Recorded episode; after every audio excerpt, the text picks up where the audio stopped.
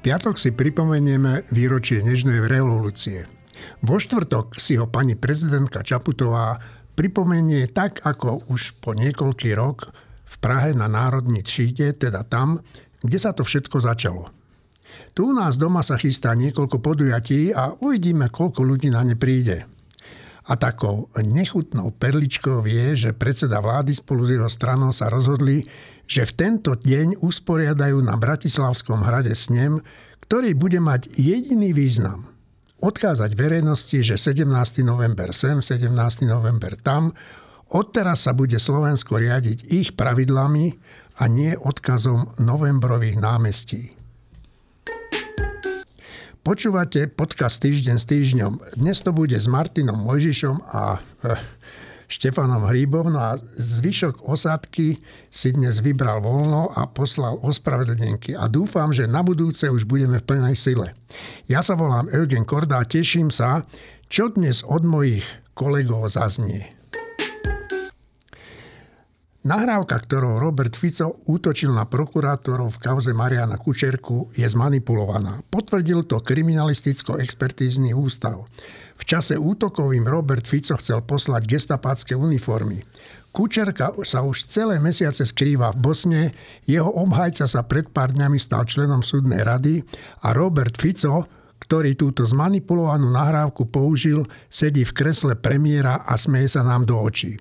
O niekoľko minút k tejto nahrávke vystúpi aj špeciálny prokurátor Daniel Lipšic. Parný válec Zitky, to bol výraz pre spôsob, akým sa na Slovensku vládlo v časoch Vladimíra Mečiara. Veľká Itka je východoslovenská obec, v ktorej sa uskutočnilo stretnutie hnutia za demokratické Slovensko a tam vtedy vtedajší predseda vlády Mečiar povedal toto – prevalcujeme všetko, nech sa deje vôľa Božia, že sa budú všetci diviť. No, našťastie sa mu to nepodarilo a dnes to skúša trio Robert Fico, Pellegrini a Danko. Uvidíme, či sa im to podarí. Priatelia, práve sa schváluje programové vyhlásenie vlády. Tak neviem, či ste ho čítali. Viete k tomu niečo povedať, Štefan? Uh, najprv upresním, že tá veľká itka bola okrem toho aj zlatá itka. Ona sa, tá dedina sa volala Zlatá itka.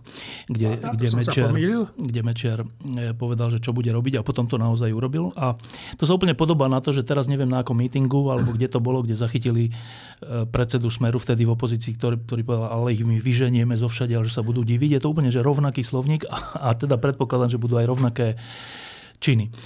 No, k programovému vyhláseniu.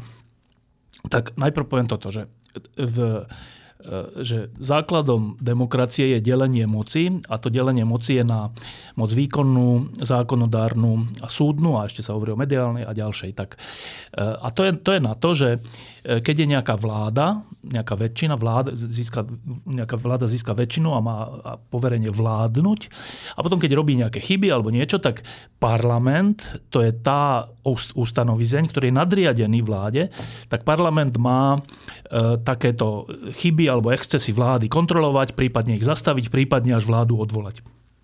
No lenže na Slovensku e, sa ujal taký spôsob e, vlády a parlamentu, že to je to isté, že vláda má väčšinu v parlamente a tá väčšina je zložená z naprosto poslušných poslancov, tak to bolo za Mečiara, tak to je, tak to je za pána Fica.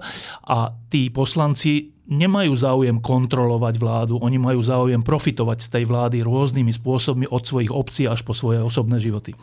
Čiže e, keď sa predkladá programové vyhlásenie vlády, tak e, z učebníc je to tak, že ak by tam bola nejaká chyba alebo niečo, tak by sa to malo opraviť, teda parlament by to mal kontrolovať. Ale to história nezaznamenala na Slovensku, že by sa niečo také stalo, lebo e, väčšina, vládne väčšiny za Mečiarovcov aj teraz za Smeru sú vždy poslušné. To znamená, že to nie sú väčšiny, ktoré kontrolujú tú vládu, ale ktoré jej pritakávajú. A v, tak, v takto nastavenom systéme je úplne zbytočné hovoriť o programom vyhlásení vlády v zmysle, že či prejde alebo neprejde, lebo však samozrejme, že prejde, je úplne jedno, čo sa tam povie, je úplne jedno, akú kritiku, ak tam nájde niekto nejaké chyby, je to úplne jedno, proste to prejde tak, ako to je. Navyše, programové vyhlásenie vlády, to sa tu tiež tak zaviedlo, že to je vlastne taký nezáväzný dokument. To, je vlastne také, to sú vlastne také povinné cviky, že aha, že ústava hovorí, že máme niečo, čo to máme predložiť? Aha, že volá sa to, že program vyhlásenia. Dobre, tak počúvajte sekretárka, alebo ty, alebo neviem kto, alebo my koaličný partner, tak napíšme tam niečo tak ja by som tam toto napísal a ty by si tam čo napísal, no tak ja by som tam toto. A takto vznikne, že programové vyhlásenie vlády, čím sa učiní, učiní zadosť ústave, je pre, prerokované v parlamente, či sa, čím sa znova učiní zadosť ústave, ale je úplne, že je to bezobsažná vec.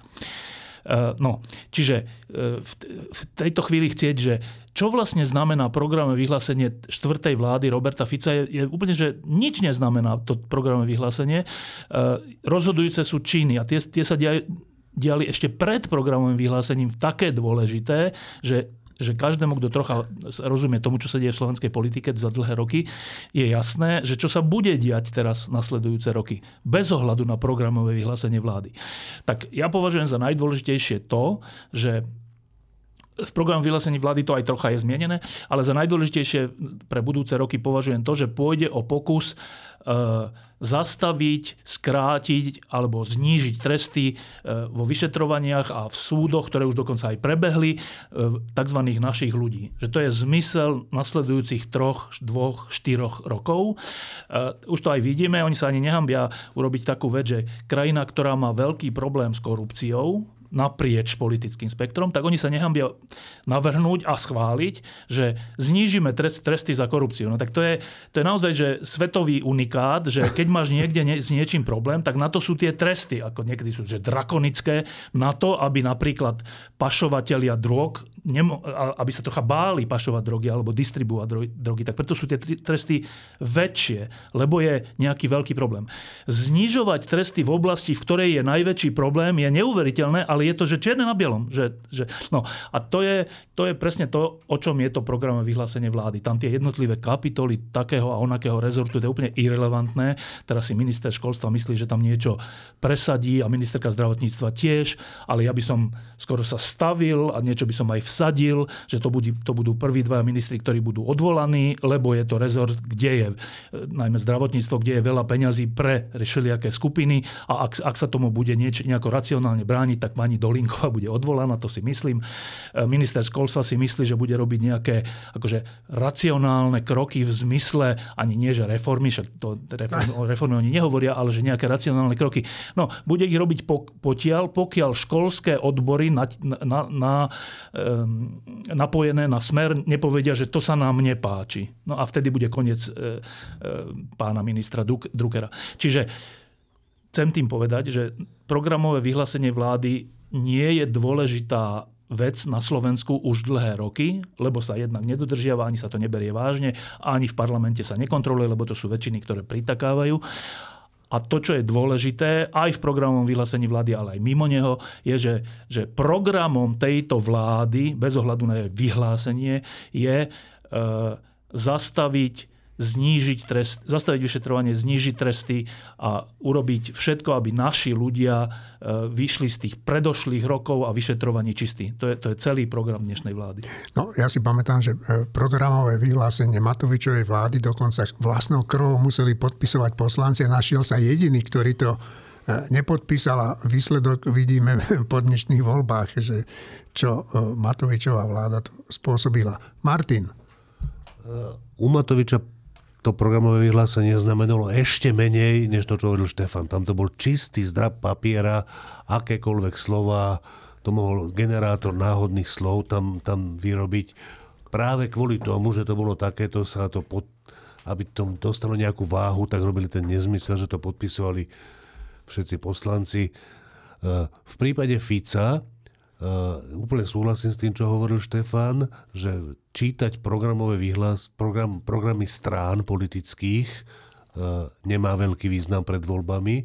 Čítať programové vyhlásenie vlády má podľa mňa vo všeobecnosti väčší význam, dokonca aj na Slovensku, lebo nejako to hovorí o tom, uh, pri tých prvých jednaniach, aký prienik tie strany z toho urobili. Je to úplne nezáväzné, to sa, ja súhlasím s tým, že tá vláda sa toho vôbec nemieni držať, a, ale dá sa z toho zistiť, že aký typ kompromisov sa uzavrel, ale súhlasím aj s tým, že v tomto prípade je to úplne zbytočné. V tomto prípade tá vláda je tak jasné, čo bude robiť, respektíve čo už robí, že akékoľvek slova sú úplne irrelevantné, nehovoriac o tom, že to, čo Štefan vravel, že nemienia sa toho držať. Kedykoľvek sa im bude hodiť, že sa toho nebudú držať, tak sa toho držať nebudú. A nikto to nebude od nich vynúcovať, okrem možno novinárov, ale určite nie poslanci. No, e, ja som sa v tom programovom vyhlásení dočítal takú e, nenápadnú vetu e, o tom, že budú uvažovať o zmene volebného systému. A ten volebný, tá zmena by mala spočívať v tom, že vlastne budú, bude Slovensko rozparcelované na také menšie volebné obvody, kde sa víťazom stane ten, e, kto získa najviac hlasov. No a e, denní gen urobil takú analýzu a keby, keby tá zmena volebného systému v tejto podobe prešla, takže Smer by v týchto voľbách získal 78 mandátov, Progresívne Slovensko 27, hlas 14, Olano 9, no čistá katastrofa. Hovorí sa o tom, že Fico sa bude snažiť e, prehovoriť KDH, aby aby podporili tento návrh, lebo na to treba, pokiaľ viem, ústavnú väčšinu. Štefan. No, eh, k tomu treba povedať niekoľko poznámok. Prvá, to, že máme eh, také voľby, že je len jeden volebný obvod, to znamená, že celé Slovensko je jeden volebný obvod, je podľa mňa zle. Spôsobil to Mečiar, ktorý, ktorý si tým chcel získať viac hlasov, keďže on bol ten alfa človek. A vtedy a aj odvtedy e, kritickí ľudia voči tomu protestovali a hovorili, že keď prídu k moci, tak, tak to zmenia. Čiže, ale teda tá zmena mala byť, že na, na 8 volebných obvodov podľa územnosprávneho členenia. Uh, neviem, aký je prepočet, že keby bolo 8 volebných obdobov, určite to iné, ako keď, keď mal byť 70x, teda toľko, koľko je okresov. Uh, to, že 70x, to je úplne, že podľa Orbána, že oni sa, oni sa inšpirujú Maďarskom, kde Orbán niekedy získa iba x percent, ale takýmto prerozdelením volebných obvodov on to robí dokonca priebežne, že po každých voľbách si troška pozmení tie obvody podľa toho, ako tam neviem, či stárne obyvateľstvo, alebo že ak tam sa mení, menia jeho voliči, tak to je, že zjavná inšpirácia týmto, že aby si e, zabezpečili e, väčší volebný výsledok. Ale e, keby bolo tých 8 volebných obvodov, lebo to bol, to bol ten kritický hlas v 98. a neskôr, že, to, že takto má byť, tak by sa stalo to, že, že politické strany by nemali E, takú možnosť, alebo ich predsedovia by nemali takú možnosť e, robiť z tých politických strán stranu jedného človeka, lebo potom by v tých jednotlivých obvodoch kandidovali rôzni ľudia. Ten predseda by kandidoval iba v jednom obvode a tí ostatní v iných, čiže mali by inú legitimitu. Dobre, čiže ja som, ja som za to, aby bolo 8 volebných obvodov. Súčasne ale hovorím, že keď sa dostane k moci, čo sa teraz stalo vláda, ktorá siaha na právny štát a na E, spravodlivosť v krajine, tak vtedy by som neriešil žiadny z týchto náprav, ešte mečerovských chýb, pretože tie nápravy sú, pretože tie nápravy nie sú v tomto prípade prvoradé a ešte na, navyše pri takej vládnej zostave by mohli skončiť zle. Čiže ja by som to že ja by som KDH radil, že nech túto tému odloží do času, je to správna téma, ale nech, nech ju odloží do času, keď nebude hroziť na Slovensku, že vláda zneužije zmenu volebného zákona na ďalšie potlačovanie právneho štátu a spravodlivosti v tejto krajine. Martin? E, ak sa nemýlim, ja som zachytil takéto vyhlásenie Majerského, že ten volebný systém s jedným obvodom je zlý a preto, oni, je. Budú, a preto oni budú za akúkoľvek zmenu. No. Neviem, či za akúkoľvek, za akúkoľvek. Ja, ja som to zachytil takto. Ak som, Lebo ak to v KDA spra- programe je, že 8. Ak to je správne, tak som to zachytil správne, tak to je hrozne... Uh, Nebezpečné. Nerozumné vyhlásenie. On, oni, oni ho nedodržia, takže není nerozumné v krajine, kde vyhlásenie nič neznamená, ale bolo by, keby to malo niečo znamenať. Uh, presne z toho dôvodu, že ten systém je treba zlepšiť, ale treba ho zlepšiť na lepší spôsob. Mimochodom, to, že, to, že sme inšpirovaní v tom volebnom systéme Orbánom, mne sa zdá, že, že o tom sa moc nehovorí, ale že, že Fico ide uskutočniť starý čarnogórskeho sen o dvoch hviezdičkách a dvoch stoličkách, ale, ale takom spoločnom bratskom štáte, že podľa mňa, podľa mňa oni idú normálne, že obnoviť Uhorsko. že Feldivek v menších hraniciach, teda menších hraniciach, takzvané malé Uhorsko. Áno, ale urobia to proste budeme mať spoločnú zahraničnú politiku. To už máme. To už máme. Budeme mať rovnaký volebný systém. Budeme, budeme mať proste veľa vecí spoločných, budeme obrovskí kamaráti. Príjmeme a forint. dve hviezdičky. Príjmeme forint. Môžeme prijať forint, alebo možno, že to, to, to, sú, to sú, ale podľa mňa to smeruje k tomu pomerne výraznými krokmi. No, ja som... A podľa mňa tiež to není napísané v tom programovom vyhlásení vlády, že o toto sa ideme snažiť, o to sa len snažíme.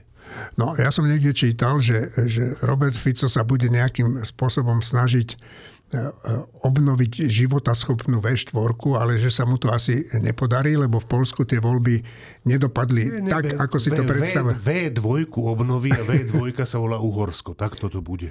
Dobre, ja by som len chcel povedať, že o chvíľku začne tlačová konferencia e, pána Lipšica k, k tým nahrávkám, však tie nahrávky celý čas Smer zneužíval brutálnym spôsobom, falšoval ich tak o chvíľku bude Lipšic k tej poslednej, v ktorej údajne obviňovali prokurátorov, že likvidujú, likvidujú opozíciu, tak kriminálno-expertízny úrad vydal ústav, vydal stanovisko k tej nahrávke, tak uvidíme o chvíľu. No ale e, tak keď sme pri tých nahrávkach, Štefan, čo si ty myslíš o tom? To zabralo Ficovi celkom dobre, že túto rok a pol či dva tie nahrávky púšťali verejnosti, nie?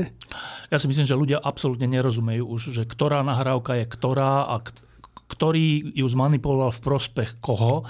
Čiže, čiže teraz povedať, že nejaká nahrávka, tak ľudia sú úplne zmetení, podľa mňa. A ja som z toho zmetený. A úplne bez ohľadu na to, aké sú nahrávky, skoro každý človek má veľmi jasný názor, že jak to, že, je. Jak to je. No, čiže e, to, čo sa dialo tie predchádzajúce tri roky, bolo vlastne usilovné, ako také včeličky, usilovné e, spochybňovanie e, toho, že tu bol unesený štát od, od jednotlivých aktérov, cez jednotlivé vyšetrovania, cez prokuratúru, cez, cez vyšetrovateľov, cez sudcov, že celý čas sa tu vlastne robilo to, že jasne, tak naši ľudia sú 40 už odsudení, 100, 100 ich je obvinených, no tak to je dosť veľké číslo. To je také, že podľa mňa na, hneď na začiatku ma, oni mali podľa mňa aj troška takú paniku, že počkaj, tak ale to už je tak veľa našich nominantov, ktoré si, tie nominácie sú priamo naše na ministerstvách, v polícii, v čelikde, že to už je tak veľa, že to nás úplne zničí. Že podľa mňa tým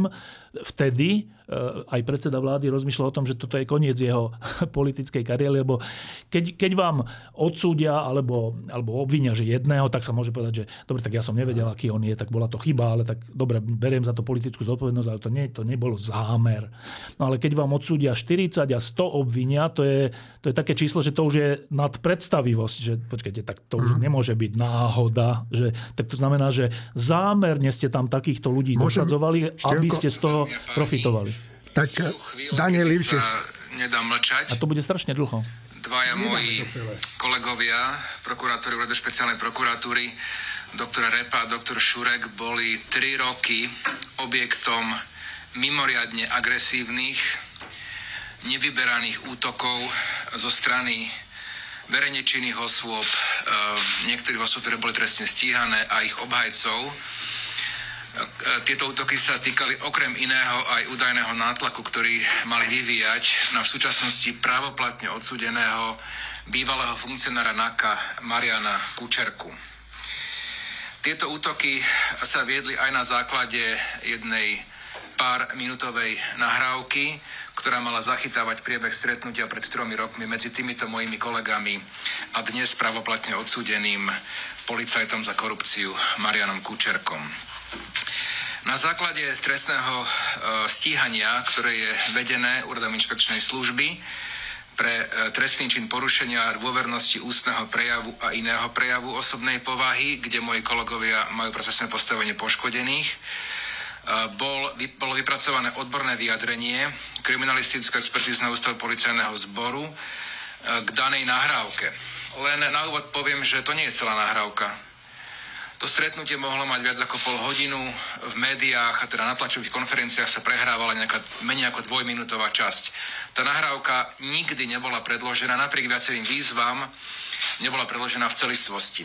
Určite v celistvosti existuje, ale predložená nebola napriek rôznym avízam, teasingom, prísľubom nikdy. Ale aj tá dvojminútová nahrávka, ako odborné vyjadrenie, ktoré budem citovať, e, preukázalo, je zostrihaná Čiže z dlhého stretnutia sa urobí výsek dve minúty, ani nie, a ešte aj to sa zostriha, jednotlivé vety. Ocitujem, potom sa k tomu ďalej teda vyjadrím. No, ja si myslím, ja si myslím, ja si myslím že toto stačí. A, a teraz už viem, prečo Robert Fico niektorým médiám chce zakázať chodiť na úrad vlády, lebo ja keby som tam išiel, tak by som sa ho na to spýtal, že čo na to hovorí. No, e, iba dokončím tú vec, lebo toto bolo no. zrejme, že čo povie Daniel Lipšic a, a teda inými slovami hovorí, že jedna z tých nahrávok, ktorých sa už ľudia vôbec ne, neorientujú, e, bola e, už potvrdená tým ústavom na to určeným, že bola zostrihaná, teda účelovo zostrihaná, aby to vyzeralo, že robili nejaký nátlak alebo tak. No ale to není, že jediná nahrávka. Takých je veľa. No. Takých je veľa. Vyšetrovatelia NAKA viacerí čelili všelijakým útokom za to, že sa púšťali ich nahrávky, ktoré boli tiež, že bol dokonca zmenený úplne, že o 180 stupňov význam tých, no, tých, no, tých no. slov, že sa niečo vypustilo alebo pridalo a bolo, že oni povedali niečo a ľudia počuli niečo úplne opačné. No a to sa tu dialo celé tri roky, 3,5 roka. Um, no ale že dnes, akože dnes už je akože zbytočné plakať nad rozliatým mliekom. E, to, že pôjdu týmto smerom, bolo jasné. Však, však to robili. Z toho úvodného šoku, že koľko veľa našich ľudí je, je obvinených a zaistených a dokonca aj odsudených, prešli k tomu, že dobre, tak skúsime aspoň obmedziť tú stratu a podľa mňa sú dodnes prekvapení z toho, že oni nielen, že to obmedzili, ale že vyhrali a teraz rozhodujú aj o tých nahrávkach, aj o vyšetrovateľa, aj o všetkom. No. Čiže e, Áno, bol to, bol to nepekný zápas, bol to voľný štýl s použitím takýchto vecí, o ktorých hovorí teraz špeciálna prokuratúra, e, proti ľuďom, ktorí, ktorí si vykonávali svoju prácu ako vyšetrovateľia, prokurátori sudcovia.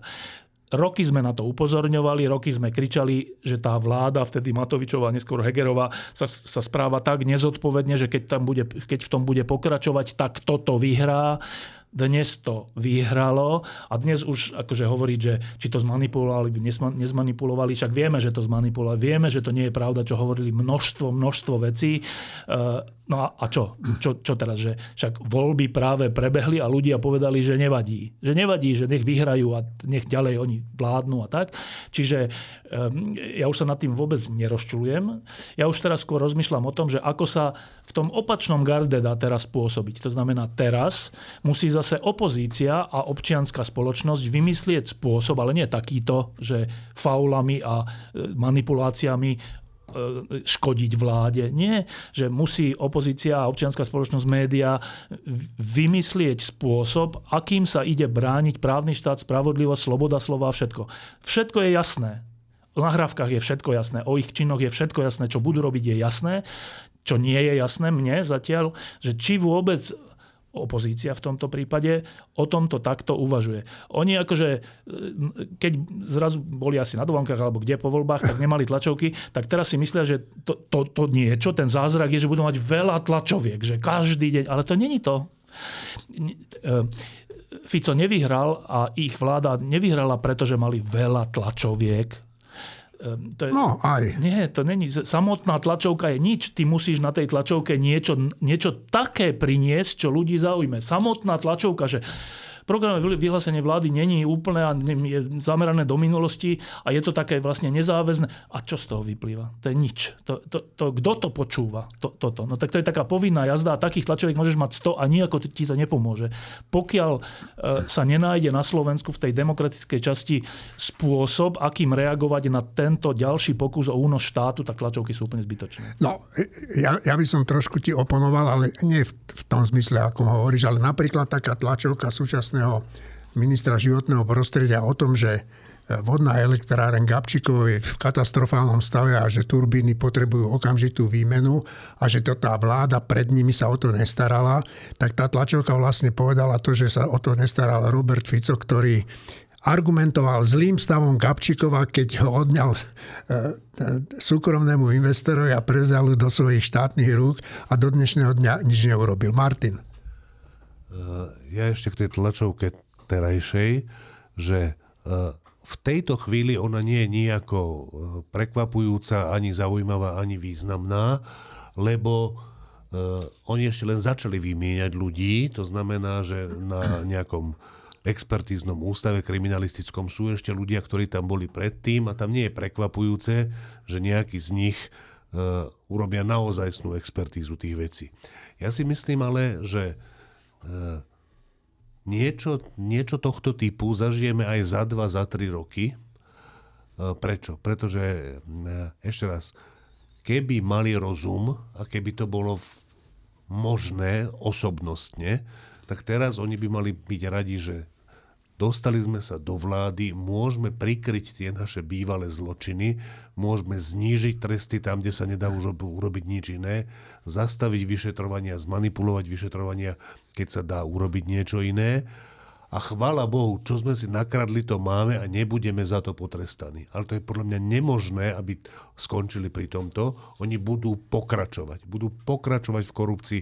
Ako vidíme to na Ukrajine, kde sa im to deje. Ano. Napriek tomu, že sú v takej vojne, tak tá korupcia reálne... Je, je silnejšia. Tam je, tam je významná. Čiže, čiže prídu nové vyšetrovania. Prídu nové vyšetrovania a nové nové, nové zločiny, nové vyšetrovania, kde budú oni to chcieť podobným spôsobom zmanipulovať a väčšinou sa im to podarí a potom sa im doraz nepodarí. Podobne ako sa to, podobne ako sa to nepodarilo v prípade únosu Kováča mladšieho, že zrazu sa, zrazu sa nájde nejaký vyšetrovateľ, ktorý sa volá vtedy Šimunič, toho odvolali, potom sa zjaví ďalší vyšetrovateľ namiesto neho, ktorý sa volá Vačok, ktorý ja sa pamätám, ešte to dokončím, že ten, ten Jozef Najprv bol Šátek. V... Nie, Šimonič bol prvý. Ano. Podľa mňa prvý bol Šimonič a ja som to meno vôbec nepoznal a zrazu som sa v novinách na prednej strane dočítal takúto vec, že vyšetrovateľ Jozef Šimonič, dúfam, že si to meno pamätám správne, to krstné, uh, povedal, že Vladimír Meč- predseda vlády Vladimír Mečiar o prípade hovoril také podrobnosti, ktoré pozná iba on hm? ako vyšetrovateľ a páchateľ. Bodka. Toto bolo napísané, ja si myslím, že to je... Potom ho odvolali a Vačok im robil úplne podobné veci.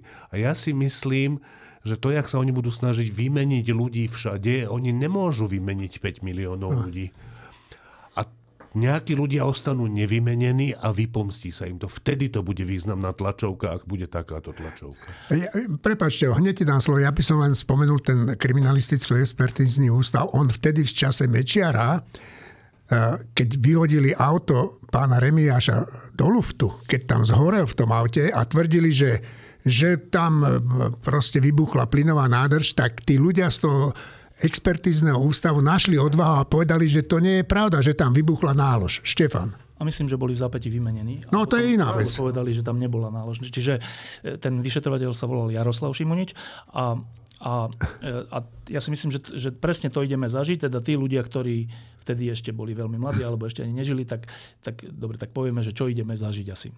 Tak ideme zažiť toto, že uh, keď sa stane nejaké nešťastie, ale teda úmyselné, v zmysle, že e, vtedy to bol únos, vražda, privatizácia, e, vyhodenie poslanca z parlamentu a všeličo iné, tak e, zdravý rozum bude hovoriť ľuďom, ktorí sa až tak nezaujímajú o politiku, že aha, že tak oni oni uniesli prezidentovho syna. A že oni vyhodili poslanca z parlamentu, ktorý s tým nesúhlasil. Tak to bude hovoriť zdravý rozum. Ale čo budeme vidieť v televíznych novinách slovenskej televízie a slovenského rozhlasu bude, že ten poslanec chcel sám odísť a teraz zdravý rozum bude hovoriť, že počkajte, ale on hovorí, že nechcel. Nie, nie, nie, to on nehovorí. Aha, dobre. No a teraz, že e, ten, ten človek bol unesený. Nie, on nebol unesený, to nebol. Ale veď on to hovorí, hen, tam vidíme v rakúskej televízie zbytie a hovorí, že ste ho unesli. Nie, to je, to, my sme ho neunesli, koniec. No, tak takéto veci sme zažívali v 90. rokoch. Vtedy sme sa tak úplne, že strašne čudovali, že to, to, to, to toto urobili, že to, to, to, to, nie, to je neuveriteľné, lebo to bolo kúsok po novembri, tak to bolo také, že, že čo, že však to je jak za komunistov. A urobili to. A urobili to opakovania stále znova. A na tom aj prehrali v 98. Tak ja si myslím, že teraz ideme presne toto e, zažívať, že e, však už to vlastne zažívame. Tak e, sudca nejak rozhodne a minister vnútra povie o sudcovi, že bude disciplinárne stíhaný aha, tak vznikne, vznikne troška taká, taká že fú, tak to, asi by to nemal hovoriť. Tak to, dokonca aj tí zlí sudcovia, takí tí, čo sú dlhodobo čudní, tak hovoria, že toto by nemal hovoriť. Tak on potom povie, že aha, tak to by som asi nemal hovoriť. Ale trvám na tom, že urobil to protizákonne. To je vlastne zopakuje to isté, iba povie, že nemal by som to robiť a znova to teda urobí. No. Tak toto zažívame už teraz a budeme to zažívať teraz niekoľko rokov, že e, ministerstvo životného, životného prostredia bude konať proti životnému prostrediu. A zdravý rozum bude hovoriť, že počkajte, však vy sa voláte ministerstvo životného prostredia. A oni povedia, že nie, nie, my konáme v prospech životného prostredia, preto sme vyrúbali TANAP. A my budeme takí, že aha, No a, no a takto ministerstvo kultúry povie, že, že e, ja neviem, že treba e, za kráľa Slovenska vyhlásiť toho a toho. A my povieme, že počkaj, to, to nemôže povedať zdravý rozum povie, že to, to nemôže povedať ministerstvo kultúry alebo teda jeho štátny tajomník. Ale vidíme to v televízii, že to povedal. No tak takto budeme onemievať. My starší už asi nie, lebo sme na to zvyknutí, ale vy mladší asi áno. A jediná šanca, ako to prežiť je, že stále znova dať na ten zdravý rozum že to, čo budeme vidieť v televízii a v televízii slovenskej a na tlačovkách a všade bude jedna vec a zdravý rozum nám bude hovoriť druhá vec. Vtedy to je troška taká ťažká situácia psychologicky, že, že tak, tak čo je z toho realita? Tak ja len radím na základe tej skúsenosti z 90. rokov, že skoro vždy, keď bude táto moc niečo hovoriť o nejakej zlej veci, tak skoro vždy, takmer na 95%, treba si vždy pomyslieť, že je to naopak. To, to je jediný zdravý spôsob, ako sa dá prežiť. No, Štefan, ty si tu pred chvíľkou spomenul toho e, štátneho tajomníka Kufu, ktorý vyzval e, na omši e, v kostole v Trnave, že aby intronizovali Krista za kráľa Slovenska. Tak, tak ako... Martin, skúsme ľuďom vysvetliť, čo tento pán vlastne chce. Uh, ja si myslím, že to nestojí za vysvetľovanie a myslím si, že Chvala Bohu, že Štefan Kúfa je štátny tajomník ministerstva kultúry. Ja tým, že som bol chorý niekoľko týždňov, tak som e, prepásol príležitosť povedať v tomto podcaste niečo, čo som naozaj povedať chcel. Tak povedz. Že ale toto je už dodatočne ex post. To, čo som sa povedať, je, že ministerka kultúry, ktorej meno sa snažím úspešne si nezapamätať, je, je požehnanie, je, je, krásny dar pre Slovensko, ale počkajme, až prehovorí Štefan Kúfa. Dneska by som povedal, že Štefan Kufa je skvelá vec, ale počkajme, až prehovorí Lukáš Machala. Lukáš Machala sa neprehovorí, lebo on je šéf služobného úradu, neviem presne, ak sa to oficiálne teraz Šéf služobného úradu. Uh, ale to je, to je, to veľa ľudí asi nevie, ale to je, to väčšinou býva druhý najmocnejší muž ministerstva. Ministerstvo riadí minister, štátni tajomníci, tento človek a do istej miery hovorca. A len Lukáš Machala, to, títo, títo šéfovia sekční, teda títo šéfovia služobného úradu oni nie sú verejne známi. Väčšinou ľudia nevedia, kto to je. Čiže je možné, že on sa vyhne tomu, že, že by prehovoril, ale Štefan, Štefanovi Kufovi, no dobre, ak niekto povie, že, že uh, bude sa zasadzovať ministerstvo kultúry, aby Kristus král sa stal kráľom Slovenska, tak ja si myslím, že sú len dve možnosti. Možno sú aj nejaké ďalšie, ale so zanedbateľnou pravdepodobnosťou proti týmto dvom.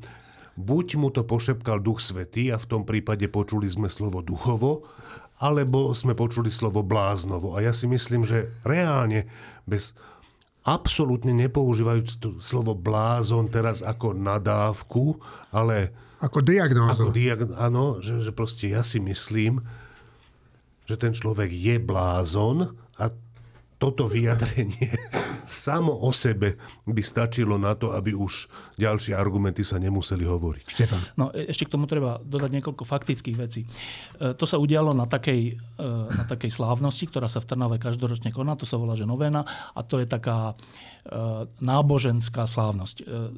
Akože dlhé, dlhé, dlhé roky. A ona je taká zaujímavá tým, že na minulej, pred rokom, pred viacerými roky, neviem, na nej tiež vystúpil Kufa, ale nie tento, ale jeho brat, ten kňaz, ktorý tam vystúpil potom, čo mu práve, že konferencia biskupov Slovenska ako keby zakázala sa vyjadrovať k politike alebo k niečomu takému, keď už mal také všelijaké vyhlásenia. Napriek tomu tam vystúpil a všeli, čo tam narozprával a bolo to také, že, že samotní katolíci si hovorili, že tak toto je asi cez čiaru. Dobre, tak a teraz tam nastúpil jeho brat, znova na tej istej, neviem, oni to majú nejak tam radi, je to Oroša, to je proste to je zakliaté, to je to, odkiaľ, odkiaľ Roberta Vezáka odvolali, tá Trnavská dieceza, kde sa ozvalo, že kto bude voliť Čaputovú, má ťažký hriech a tak. To je takéto miesto. No a teraz tam vystúpil e, štátny tajomník, ktorý znova teda e, vyvolal veľkú nespokojnosť v rade samotných katolíkov, že, že televízia Lux vystrihla to, ten, ten, tento jeho prejav a konferencia biskupov Slovenska povedala, že to, že to, je, že to bolo prekročenie čiar. No a, a teraz, že, že len si teda spomeňme, že to bolo nedávno pred voľbami, keď Boris Kolár, taký bol tu, ktorý bol predseda parlamentu, dal cenu tomu Kufovi, tomu bratovi, no. ktorý tam mal podobný prejav. Taký, že to bol prejav vlastne, že voľte týchto, ktorí sú dnes pri moci, lebo to je to kresťanské. Lebo keď budete voliť niekoho iného, tak to je vlastne to hrozné od, od, od diabla. No a neprešlo, neprešlo veľa mesiacov, pár mesiacov a jeho brat už teda je pri tej moci, ktorú mu ten kňaz brat želal. A neviem, asi je to aj jeho prvý krok, nepamätám si, že by ešte niečo iné povedal, urobil ako štátny tajomník. Tak prvý krok je, že, že príde na náboženskú slávnosť ako politik, pričom nemá na to povolenie, to na, na omšiach nevystupujú politici s politickými prejavmi. A a povie dokonca takúto vec, ktorú nechcem ani opakovať. A teraz tá, tá vec je pre nábožensk, pre, ľudí, pre veriacich ľudí je taká, že posvetná, že akože toto povedať je na úrovni, ja neviem, to je, že svetokrádež, alebo neviem ani, jak to mám nazvať. To je také, že, že Veď veria, akože celé kresťanstvo je založené na Kristovi, ktorý je založený na, na milosrdenstve a láske k ľuďom a, a tak. A príde nejaký kufa do nejakej Trnavy na nejakú novénu a povie tam, že, že toto, že on to hovorí ako on zabezpečí, že celá vláda bude za. Toto tam povedal. Že tam nastúpi tá celá vláda, že on to... Za... Tak ja neviem, akože ja, sa netru, ja si netrúfam povedať, že e, o, o tom, že o duševnom zdraví nejakého človeka, neviem. Ale že čo si trúfam povedať je, že to je, že nie že trúfalé, ale že to je od veriaceho, ak, ak, ja neviem, či, Štef, či Štefan Kufa je veriaci katolík, neviem, neviem, ale ak je, tak je to, že, že, že zrada na, za, na, zákl, na zmysle kresťanstva, to, čo tam on predviedol. Martin? E, ináč, e, to je, to je zaujímavé, že, že e, každopádne to je vyjadrenie také sektárske, ako aj to myslenie je také, že veľmi vyšinutej sekty alebo jednotlivca. A čo je pozoruhodné, že ja som si doteraz vždy myslel, že uh, uh, také, takémuto typu sektárstva sú viac vystavené tomuto nebezpečenstvu protestantské církvy. Lebo sú menšie. Lebo sú menšie, aj sú v nejakom mysle voľnejšie, alebo čo, že nie je to tam tak nie, strážené, učenie, ten áno. kánon a tak. Čiže tam sa to ľahko, prirodzene proste sú takéto vyšinuté veci. A, ale uh, u mňa, asi som sa zle na to pozrel, akože katolické náboženstvo mám práve, že uh, mám tu predstavu toho Vatikánu, s ktorým nie všetci rovnako súhlasia podľa toho, aký je pápež, ale v zásade je to taká mocenská hierarchická štruktúra, kde, kde bláznivým sektárstvam sa darí ťažšie. A toto je príklad, že, že úžasne sa darí. No a ja len dodám, že e, toto bláznostvo sa odohralo so súhlasom e, pána Oroša a bol prítomný tomu bláznostu e, veľvyslanec nášho pápeža na Slovensku. Ale, tak, ale on to nevedel, samozrejme. Oni to nevedia. Treba povedať to, čo, zopakovať to, čo Štefan hovoril, že konferencia biskupov Slovenska sa od toho dištancovala a televízia Lux ho vystrihla. vystrihla. Čiže v tejto chvíli, ale opakujem, je ešte len krátko po voľbách, je, je tu ešte veľa normálnych ľudí na normálnych miestach Cieľom Ficovej vlády bude čo najrychlejšie to vymeniť, ale nepodarí sa mu to v dostatočnej miere a, a bude veľa záležať na jednotlivých odvážnych statočných ľuďoch, či prehovoria v tej chvíli, keď budú mať čo povedať. A to je, akože, to, to bude, že to, to nebude, že teoretická vec, to bude úplne, že praktická vec, ktorá bude e, onedlho na stole. V politickej rovine sa to bude týkať KDH a v širšej rovine sa to bude týkať katolíckej cirkvi na Slovensku. Totižto táto moc, ktorá, ktorej cieľom je to, čo sme hovorili, tak ona si zase uvedomuje, že ona potrebuje rôzne podpory v rôznych segmentoch spoločnosti, aby to mohla urobiť. Čak nemôže byť nepopulárna, lebo potom by to nemohla urobiť. A takto to robí z odborármi a s hocikým. A takto to bude robiť aj s veriacimi ľuďmi, že, že v parlamente bude navrhovať KDH, že však my vám dáme ten váš, napríklad, že volebný systém, ale na 78, nechajme to na 78. Eh, alebo že my vám dáme eh, z ústavy zákaz adopcie detí osobami rovnakého pohľavia, alebo takéto, nie, takéto rôzne takéto nápady. A to bude strašne dôležité, že či KDH, lebo ono vytvára ústavnú väčšinu s nimi, keby sa, keby sa na to dalo, že či KDH to prekukne, jak sa to povie po slovensky, neviem, či to prehliadne, teda nie prehliadne, či to prekukne a či to odmietne, lebo to je ťažká vec. Akože to je strašne e, šikovný, e, šikovný ťah, že e, potrebujem niekoho, tak pozriem sa na čom jemu záleží a to navrhnem, aby on potom mne pomohol v úplne hroznej veci. Tak ja dúfam, že KDH toto prehliadne, prekukne. Uh, už viem, že František Mikloško, ktorý je člen poslaneckého klubu, rovno povedal, že on za žiadny takýto návrh za celé 4 roky nebude hlasovať, aj keby išiel tým správnym smerom, lebo vie, že je to táto hra. Tak si myslím, že je dôležité, aby aj ostatní poslanci toto povedali. A v tej širšej rovine to bude podobné, že uh, a tam som ešte, tam som skeptickejší, že e, Slovenská katolícka cirkev za posledných 30 rokov preukázala, že je schopná slúžiť úplne zlým vládám, pokiaľ tie vlády v čiastkových veciach vyhovejú cirkvi. A to v majetkových, v názorových, v ústavných a neviem v akých. V referende o rodine alebo v hociakých. Tak teraz nastane znova toto obdobie, že e, ja si myslím, že časti, e, časti tej, takej tej radikálnejšej časti katolíckej hierarchie sa to Kufovo vystúpenie celkom páči. E, ale nie len to, že pre veľkú, to, a to si myslím, že skoro pre väčšinu hierarchie, uh, oni to majú tak usporiadané, že zabráni, oni to nazývajú takto, že zabrániť, kon, zabrániť progresivizmu, aby sa na Slovensku presadil, uh, to stojí za to aj, aj, aj tak, že budeme spolu s Ficom, Slotom, teraz Dankom a Tarabom a neviem kým Pelegrinim uh, spojenci.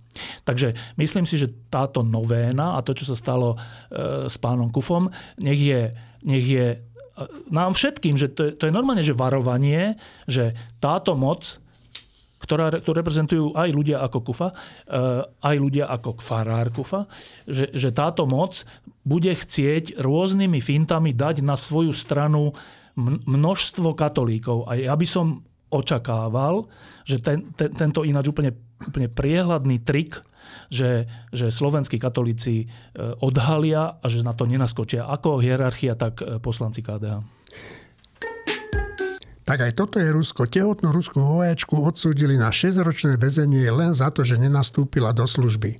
Vojenský súd nevzal do úvahy lekárskú správu a keďže vojačka nedala v armáde výpoveď, musela byť podľa súdu, súdu posudzovaná ako dezertérka. No, a neviem, či sa dnes budeme baviť o Ukrajine a, a o Izraeli. Môžeme ešte niečo? Ja, no. ešte, ja, si myslím, že niečo by sme k tomu mohli povedať, k jednomu aj druhému, ale by sme ešte sa k jednej veci vnútropolitickej Aha. rád vyjadril, lebo som si jednu vec nevšimol, neuvedomil a moja žena Saša si to videla nejakým spôsobom a ten spôsob zdá zaujímavý. A ide o generálneho prokurátora Žilinku Aha, no to, jasné. a o jeho rozhodnutie Pokračovať. Nie, nie. Áno, presne tak. O jeho rozhodnutie pokračovať. A teraz mal, teraz mal rozhodnutie... Že uh, zobral spis? Uh, Áno, a, a presunul ho, no. že, že, že ten spis, ktorý, ktorý, ktorý Lebo vraj áno, bol- obvinili Čurilovcov, že To to, bolo je zle vedené. naozaj nezákon, že teda tam e, ten vyšetrovateľ, ktorý to robil, bol zároveň svedok a to nesmie byť.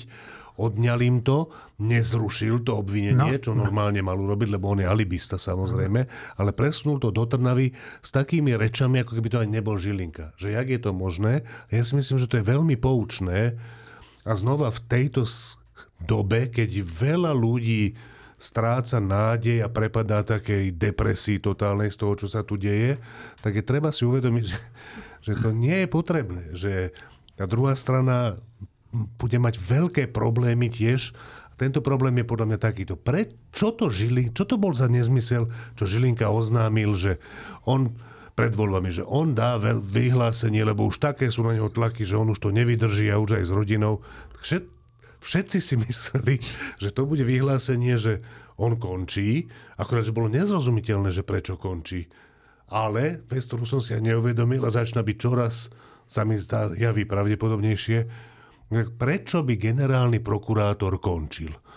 Jeď, na mňa nenapadlo nič, ale teraz som sa dozvedel e, celkom dobrý nápad, pretože chcel kandidovať na prezidenta. Na to, to, na to nemôže kandidovať z, z, z funkcie generálneho prokurátora, tak včas odíde ako keby kvôli niečomu inému, lebo už toho bolo veľa, tých, tých tlakov na ňo, aké boli žiadne. Dobre, je po voľbách, zrazu milý Žilinka zistí, že ne, ne, ne, to, čo si bol ty s nimi dohodnutý, že teba podporia za prezidenta, tak ne, Pelegriniho. No tak čo urobí človek s osobnostnou výbavou Žilinku, e, že hneď pri prvej príležitosti im teda dá najavo, že tak počkať, počkať, keď vy, do, vy nedodržiavate, že sme sa dohodli, tak aj ja budem. Tak aj ja posúdim vec celkom opačne, než som tie veci posudzoval doteraz, tak teraz ju posúď ešte, ešte možno aj 363 použijem na budúce proti vám. Aby, ale to je len také kopanie decka urazeného, ale tá dôležitá vec je, že takých urazených detí oni budú mať postupne viac a viac, pretože miest, o ktoré je záujem, je proste menej než ľudí, ktoré sa na ňu cpú a keď potrebuješ do vlády Pelegriniho, musíš mu niečo dať, není ochotný zobrať nič menej ako prezidenta, musíš mu dať prezidenta, tým pádom prezidenta nedá Žilinkovi, ktorého, ktorému si to možno už predtým slúbil. Ja len hovorím, že Nebojme sa ich, že oni teraz majú moc a všetko prevalcujú. Ne, už len kvôli tomu, že ten Vales bude chcieť šoférovať 5 malých žilinkov, proste chlapcov, ktorí nikdy nevyrástli do dospelého človeka, ostali chlapca. Mimochodom, ja som vždy, pospravedlňujem sa ešte minútu, Dobre, dobre. ja som vždy k ľuďom, k deckám, ktoré chceli byť prezident, cítil také radostné pohrdanie, akože Ako keď boli deti, keď hej? boli deti, že chceli byť prezidenti, tak som cítil také radostné pohrdanie a mnohým z nich to dostalo do dospelosti. Akože decko, keď chce byť smetiar, alebo kozmonaut, alebo prezident, to je zrozumiteľné. Ale plno ľuďom, najmä chlapcom, to zostane do dospelosti. Ja si myslím, že Žilinka je jeden z nich a takých ľudí je dosť veľa na, a takých ľudí, ktorí chcú šoférovať párny valec je tiež dosť veľa. A ostane im to aj ostane im to až do dospelosti taký iný párny valec, taký zo zlatej itky. A proste tých do toho pagra sa nezmestí veľa ľudí za tie páky, aby to, do toho párneho valca, aby to mohli všetci riadiť. A niektorí budú sklamaní a na tom sa bude dať pracovať. Proste nič nie je definitívne stratené, nič, ten boj pokračuje a bude sa znova a znova prevracať na jednu a na druhú a na jednu a na druhú stranu. Najbližšie veľké víťazstvo čaká nás, lebo sme boli teraz porazení. Len pre presnosť ešte poviem, že teraz sa objavila taká interpretácia, treba si to akože pozrieť, že to, to rozhodnutie Žilinkovo o tom, o tom vyšetrovateľov bolo v skutočnosti rozhodnutie o jeho nadriadenom, teda nie, no, že je to inak, než si teraz myslíme, ja si myslím, že nie úplne, ale treba si to pozrieť len pre presnosť, hovorím. E, A druhá vec ale, s ktorou úplne súhlasím, je, že, že, že to teraz vyšiel aj venku taký článok, že, to, že vládnu nám deti a v zmysle tom, čo si teraz ty hovoril, že myslím, že ten šachista Markoš to napísal, alebo áno. Áno, Áno, áno, áno. A to bolo v tom zmysle, že ľudia, ktorí chcú len pre seba, to sú ako deti. Deti si myslia, že sú stredom sveta a, a dospelý vie, že nie je stredom sveta a dospelosť je aj to, že dávaš niečo a že keďže táto celá garnitúra je taká detská v tomto, no tak, tak oni sú vlastne nešťastní ľudia, hovorí ten autor. A ja si myslím, že to tak trocha je. Ale e, ten, to, to nešťastie, oni si myslia, že to nešťastie sa dá e, to nešťastie, že sú neprijatí, alebo neviem, že sami sebou, tak že to nešťastie, oni si myslia, že to nešťastie sa dá prehlušiť ešte väčším majetkom alebo ešte väčšou mocou, ale stále znova, keď dospejú k tej väčšej moci a väčšej majetku, zistia, že to tak nie je a to je asi vysvetlenie, že prečo chcú stále viac, prečo neskončia s tým vlastne. No, ale hovorím to preto, že e, len príklad dám, že ja si tiež myslím, že to tak bude, že oni navzájom, keďže všetci niečo chcú a nič nechcú dávať, tak oni navzájom si budú nepriateľmi skôr alebo neskôr, ale taký príklad, tak uh, Andrej Danko teraz si myslí, že by pod jeho nové ministerstvo športu či čoho mala, mala prejsť spoločnosť Typos. A spoločnosť Typos to je, že veľa, veľa peňazí a do zátvorky dávam, že tam sa vždy špekuluje, že jak sa tam vlastne tie výhry, že či sa nejaké zápasy zápasy, ktoré sa typujú, nekúpia, alebo proste tak, že je to taká, je to taká ustanovizeň, ktorá môže byť zneužitá. Neviem, či býva, alebo je, ale môže byť. A a, a ja si myslím, že práve preto, preto chce um, ehm, SNS mať pod svojim ministerstvom, to je tiež hrozné, že strana berie ministerstvo ako svoje, že ministerstvo, že ministerstvo nie je stranícka, ale už to tak je, dobre, tak že oni to preto chcú mať, lebo tam je veľa peňazí. Lenže aj tí druhí vedia, že tam je veľa peňazí, pod ktorými je to dnes, lebo to je myslím, že pod ministerstvom financií čo je zase hlas, či čo je, nie, čo je, čo je smer. Ja, smer. Čiže, čiže to je tak, že pred nami hovoria, no jak sme my, my sa nebudeme hádať a my sme jednotní na rozdiel od tých predtým, ale z logiky veci, že keď tvojim zmyslom e, účinkovania v politike je dostávať, tak z logiky veci musíš v, ko- v koaličnej vláde, musíš natra- dokonca aj v jednofarebnej vláde, musíš natrafiť na, na súpera z toho vlastného tábora, ktorý chce to isté a keďže ty nie, nie si schopný dávať, tak vznikne konflikt. Ja si myslím, že to, že už teraz, to však ešte ani nebolo schválené programové vyhlásenie vlády formálne, však nevadí, ale že už teraz hovorí SNS, že ale vy ste nám, inými slovy, vy ste nám nejak málo dali, nie? Akože zabalujú to do hlasov, že, do, do slov, že a prečo je ministerka zdravotníctva taká, ktorej nevadí, alebo ktorá je za a prečo je minister školstva taký. Ale to nejde o to. Tam nejde o to. Tam ide o to, že nejak ste nám málo dali a pritom bez nás nemáte väčšinu. Není to čudné? No a ja si myslím, že toto sa bude len stupňovať. S tým úplne súhlasím.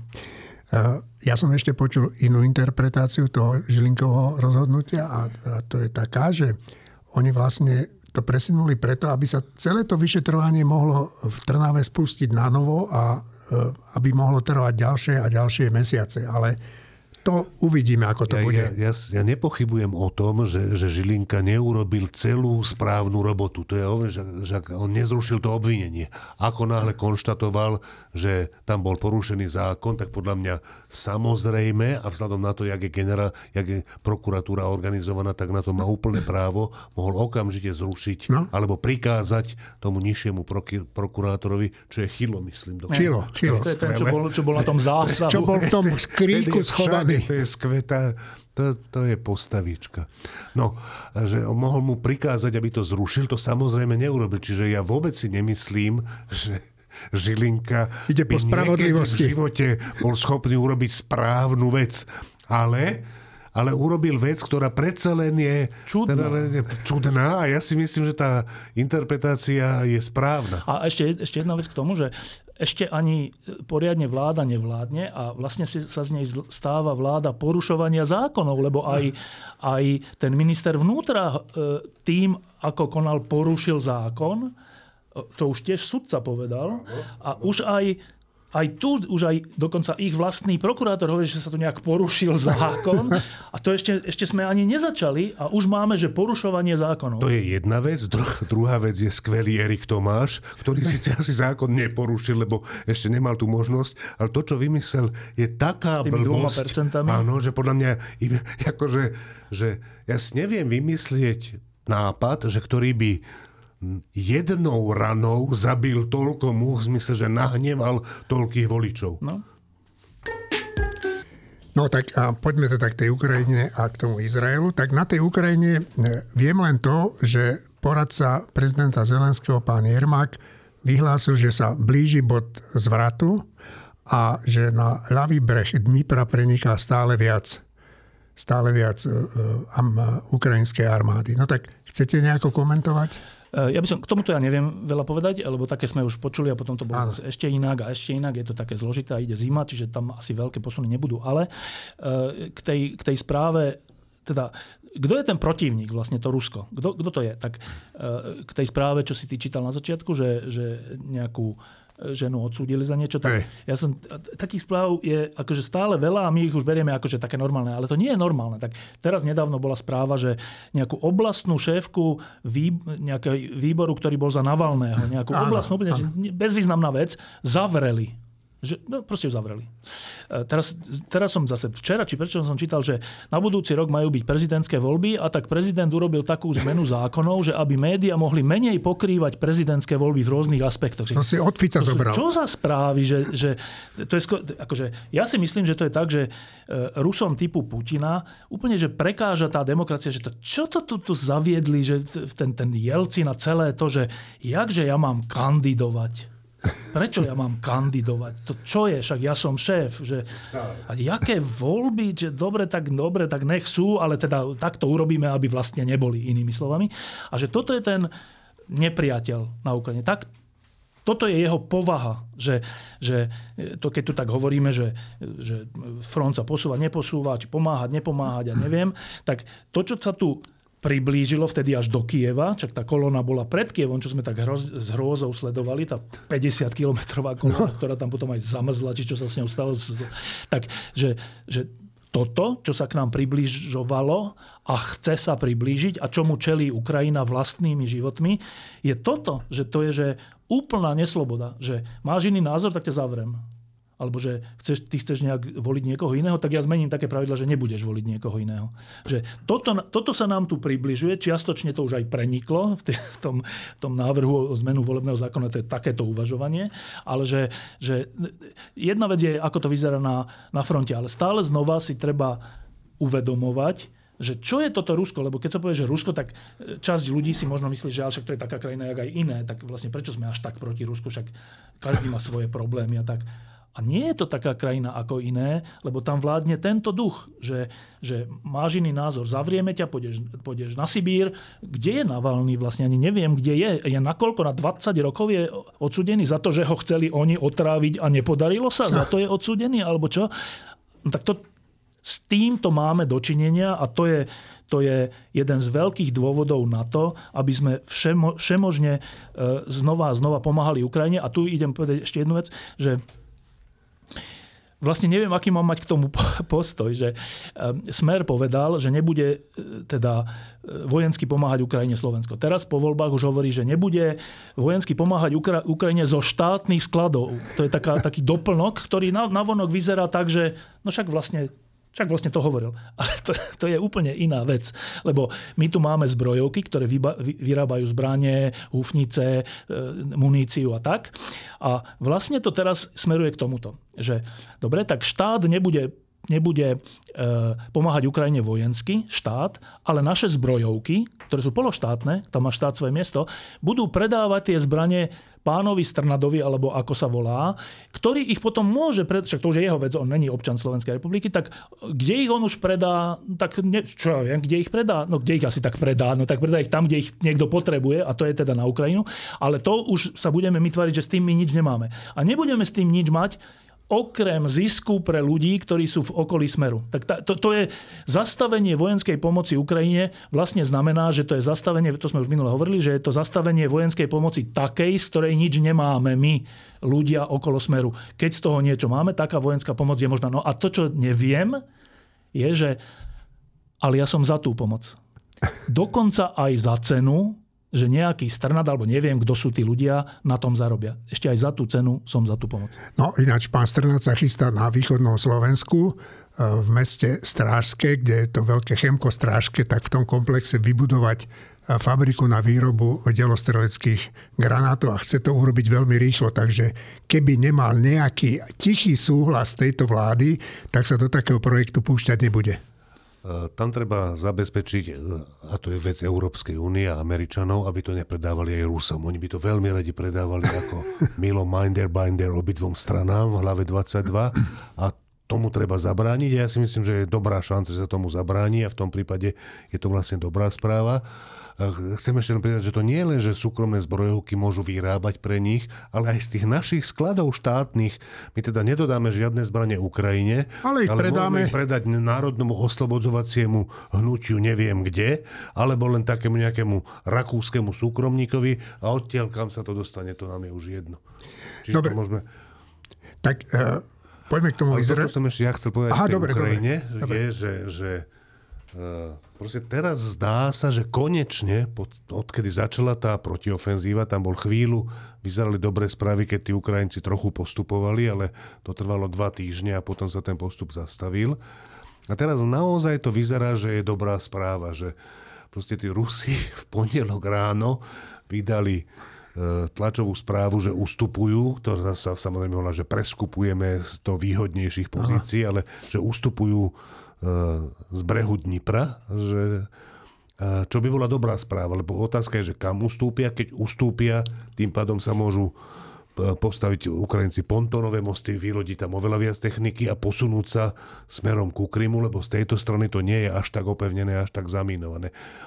A ja celý čas, akože počas tej vojny mám, mám vždy hroznú radosť, keď sú nejaké dobré správy. Napríklad to, čo Štefan teraz vravel, že 50 kilometrová kolóna pred Kievom v prvých dňoch vojny. Ja som z toho mal, že keď som sa to prvý raz dozvedel, tak strašnú radosť, aj keď som sa to dozvedel ako poplašnú správu, ale mne bolo hneď jasné, že 50 kilometrová kolóna je katastrofa. Má, je, má 5 metrové čelo a 50-kilometrový ľavý bok nechránený a 50-kilometrový pravý bok nechránený. Čiže ja som z toho okamžite mal pocit, že lepšiu správu sme nemohli počuť, okrem toho letiska hostomelského, ktoré sme tiež v tých časoch počuli. A to, čo chcem povedať, je, že po dlhom čase jednak protiútok pri Bachmute bol dobrá správa, keď, ale to bolo až potom, čo ho stratili. A toto môže byť ešte do konca roka naozaj významná dobrá správa a tá Ukrajina by ju potrebovala v tej vojne. Dobre, e, ja keď som sa dočítal včera či kedy, že teda takto, keď počúvam, jak tí Izraelci ničia, akí sú zlí, jak neberú ohľady na ľudské životy a naraz čítam, že Izrael ide do nemocnice, v ktorej má Hamas svoju základňu v podzemí, chce dodať inkubátory pre deti, tak toto ja som teda nikde nečítal, že by takto niekto išiel pomáhať svojmu nepriateľovi. Štefan. Eh, no, to je tá eh, zložitá vec tej izraelskej situácie, že, že eh, keďže na nich vražedne zautočili a zabili im tam 1400 ľudí, detí a žien a všelikoho, a študentov na, na hudobnom festivale. A v psychike alebo v duši Izraelčanov Izraela je skúsenosť holokaustu a pogromov a všeličoho za celú históriu, tak, tak je úplne samozrejmé a my si to vôbec nevieme predstaviť, že ako oni reagujú. Že oni reagujú, že oni majú, to je, že put seba záchovy. To, to není, že čo tak teraz ideme urobiť. To je normálne, že put seba záchovy v zmysle, že zase nás idú všetkých pozabíjať. Tak, tak čo teraz urobíme, aby nás všetkých nepozabíjali? A to je úplne iné nastavenie, než, než my máme a než si vieme predstaviť. A z toho hľadiska treba sa pozrieť aj na, ten, na, ten, na tú reakciu. Súčasne eh, E, asi taký najvýstižnejší vtip som videl, alebo takú karikatúru o tom, že bol, bol taký vojak izraelský, ktorý, ktorý bol v takom palebnom postavení s puškou v ruke a za ním, za ním bol kočík s dieťaťom. On ho teda chránil, ten kočík s dieťaťom. Oproti nemu bol kočík s dieťaťom a za ním bol s puškou e, e, palestínsky terorista. A to je, to je tak, že, že e, inkubátory sú jedna vec, ale to je všeobecne tak, že uh, Izrael nerobí to, že, že kde je najviac civilistov tu, aha, tak tam hodíme bombu. Tak, ako to bolo v tom oktobri, kde, kde, kde Hamas práve že si našiel, kde bolo najviac civilistov a tam ich pozabíjal. Čiže to je úplne že rozdielný prístup. Aj to, že, že, že v nemocnici, no tak koho by napadlo, že idem sa kryť chorými ľuďmi. To koho napadne? No tak napadne to, napadne to Hamas, napadne to všelijakých teroristov, aj v histórii sveta vždy často to tak bolo. Koho napadne vraziť do dvojčiek? No, to, to, je, to je taký spôsob uvažovania a taký spôsob váženia si života. No a teraz tá druhá strana, ale že e, s Martinom sme v niektorej lampe o, o kvantovej fyzike hovorili aj, myslím, že o takom jave, ktorý sa volá, že previazanie. A to je taký jav, že, že sú dve nezávislé v tomto prípade častice, že povedzme, že elektróny alebo niečo, a oni e, môžu byť jeden na jednej časti vesmíru a druhý na, na, druhej, na, druhej, na druhej strane celého vesmíru, čiže nekonečne ďaleko od seba. A keď sa niečo stane tu v jednej, tak, tak vieme na 100%, že čo sa stalo tam v tej druhej. Že oni sú úplne nepochopiteľne previazané, ľudským rozumom nepochopiteľne, lebo ten signál nemohol tam prejsť ani len rýchlosťou svetla, čiže nejak ináč, že to popiera vlastne priestorové rozdelenie nejakým spôsobom e, vesmíru. A je to fakt, to není, že, není, že iba taká teória, to je naozaj tak.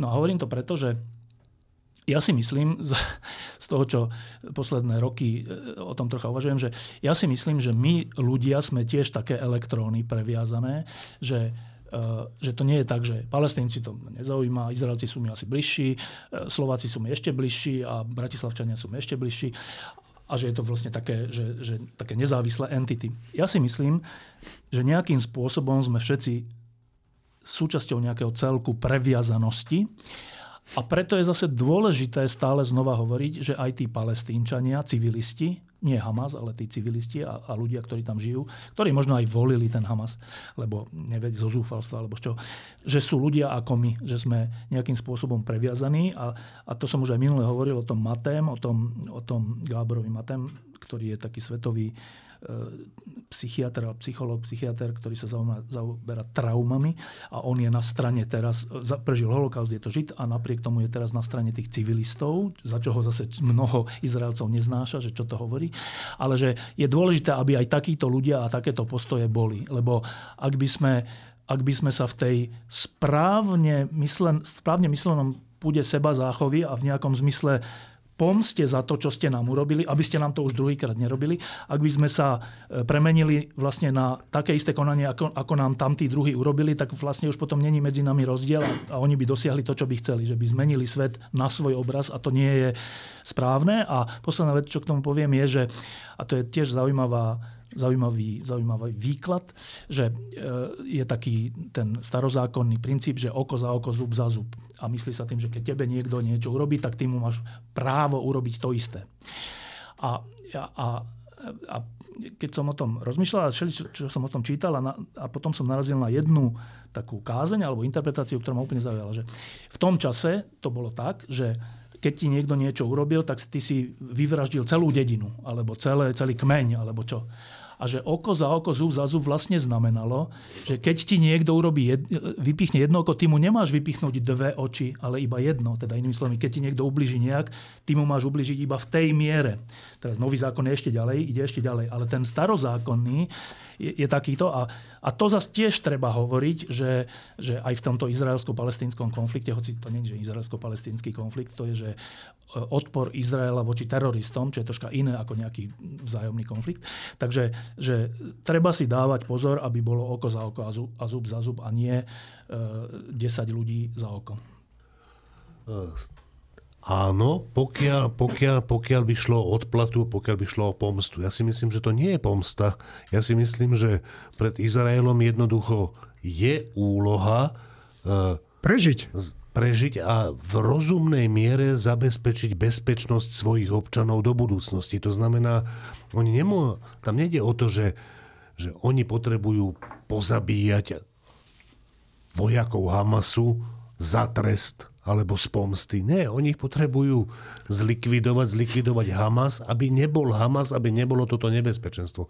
Preto ja si myslím, že napriek všetkému zvažovaniu je veľmi dobré, keď majú informácie od svojich tajných služieb a majú aj Američania, aj e, Izrael nezávislé alebo závislé, to neviem posúdiť, e, že proste v tej nemocnici je sústredené veliteľstvo Hamasu alebo jeho časť, že pod tou nemocnicou to je, tak toto je informácia číslo jedna. To, že sú tam aj pacienti, lebo je to nemocnica, je až informácia číslo dva pre informáciu číslo 1 je rozhodujúce, že tam vojsko musí ísť a zlikvidovať to, do tej miery berúc informáciu číslo 2, prítomnosť civilistov a chorých lekárov, do ktorej je to možné zobrať.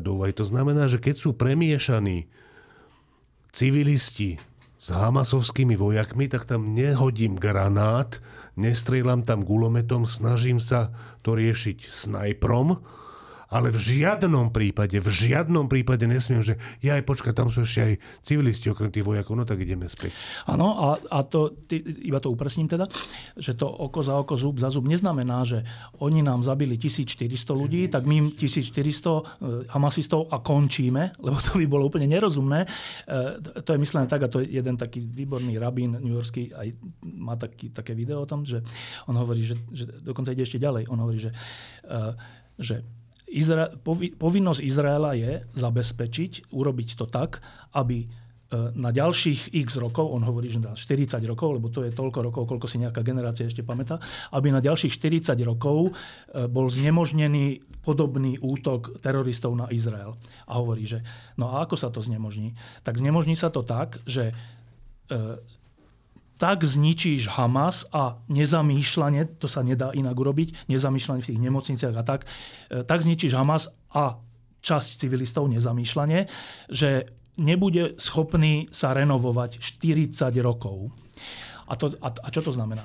A on hovorí, že to znamená toto, že keď e, pri tomto cieli, že za, zabezpečiť, aby ne, nebolo možné opakovať hen taký vražedný útok na civilistov, aký urobil Hamas, keď je pritom nevyhnutné nechtiac e, spôsobiť ja neviem, 5000 obetí, tak ty máš urobiť to, že, že bude tých 5000 obetí. Lebo ak by, si, ak by si to urobil tak, že je len 4000 obetí a tým pádom by si ale nezabezpečil ten cieľ, tak tých 4000 obetí si zbytočne a tedy si vrah.